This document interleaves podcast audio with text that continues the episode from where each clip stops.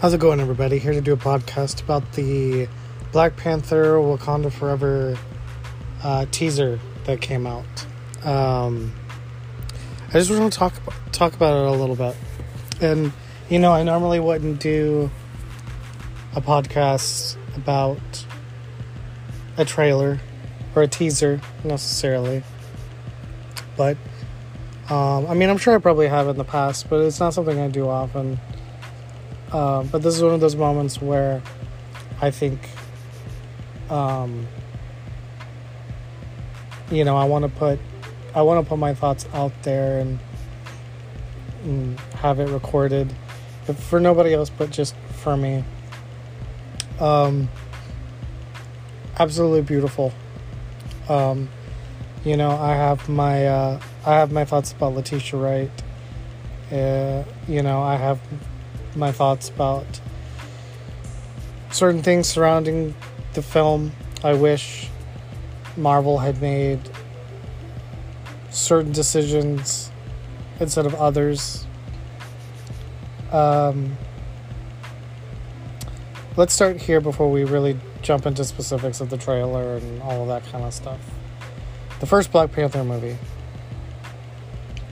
is amazing. I love Black Panther. It was in my top 10 movies for the year that it came out. It had to be. Uh, I still vehemently disagree with it being, with the idea that it should have won Best Picture.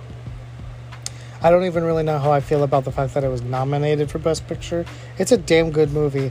I don't know if it's Best Picture quality good though. I was always one of those people that was on the side of I'm okay because with I was okay with it being nominated because there weren't too many other movies that I would honestly replace it with. I mean, there were a couple, but the vast majority of movies that I wanted to be nominated that year were. So I was like, okay, well, you know, all of these other ones are nominated, so Black Panther gets nominated, whatever. Black Panther is far from being Marvel's best, but it's right underneath it. You know. Um, that being said, I fucking loved Chadwick Boseman as this character. He embodied this character through and through. And my personal feelings on his death and what Marvel should do with the character has always been they need to recast. T'Challa is too important of a character for him to just be dead in this universe.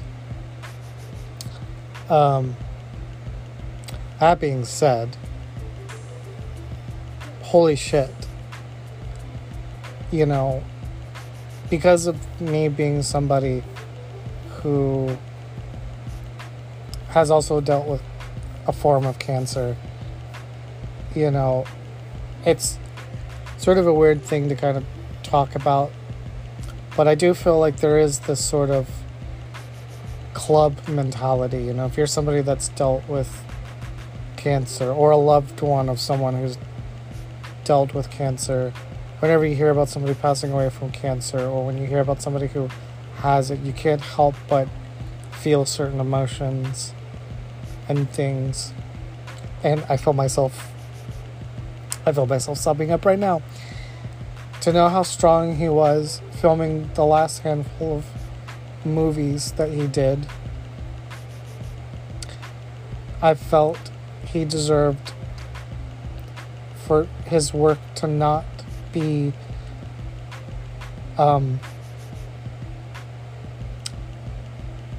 I felt like he put so much energy and love into the character of T'Challa that what he would have wanted was for the character to continue.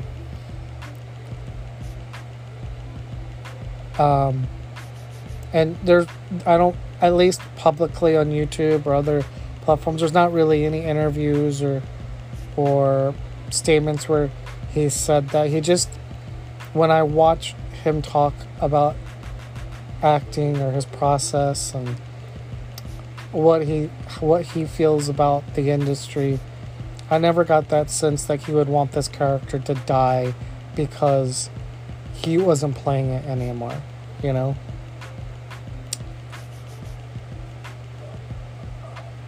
But I'm not to lie. Watching this teaser, it hasn't fully got me on board on the opposite side of the spectrum. But it is one of those things where it's like, I don't know what I was expecting. It wasn't this. Um, if this is the way that they are honoring him, if this is the way that they are honoring T'Challa as a character, obviously I have to see the movie first to be, to be able to give full reaction and thoughts and all that kind of stuff. But based on the trailer, I think I get what they're trying to do. And if they pull it off, it will be really really poignant and it'll be really, really important. Um,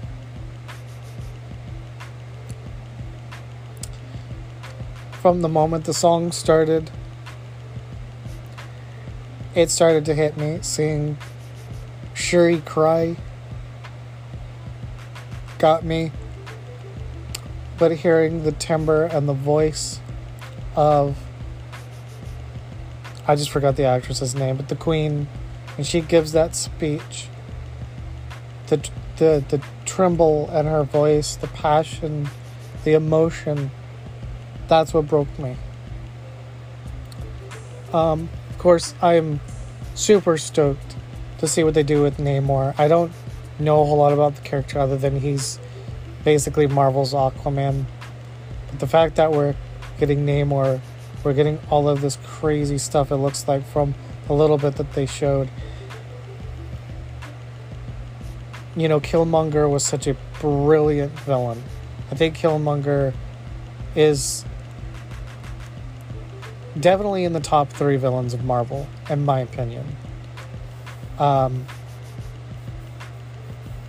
you know, for number one, Thanos. Um, number two is either Killmonger or honestly, it's probably Wanda. You know, I know everybody still considers Loki a villain, but I feel like they've kind of turned Loki into an anti hero. But if you are somebody that considers Loki a villain, I would probably put Loki in the two spot. But then the third third spot would de- definitely have to be Killmonger. So I hope that this movie has either a really fucking insane plot or a really, really great villain. You know? I don't know how you do you know because i'm an amateur writer i you know i'm a storyteller and just get, given what they gave us in the trailer i just i don't know how you do a story like this um, you know, with or without a villain. Um,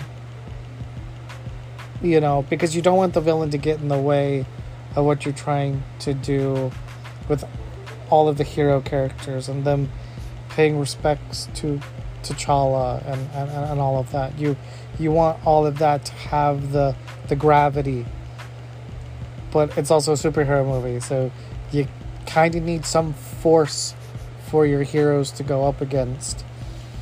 So it's a delicate balance, and and you know, I'm not gonna lie, I was somebody who, given all of the behind the scenes stuff coming out with all of their troubles with filming during COVID and everything, I thought this first trailer was going to be kind of a shit show trailer.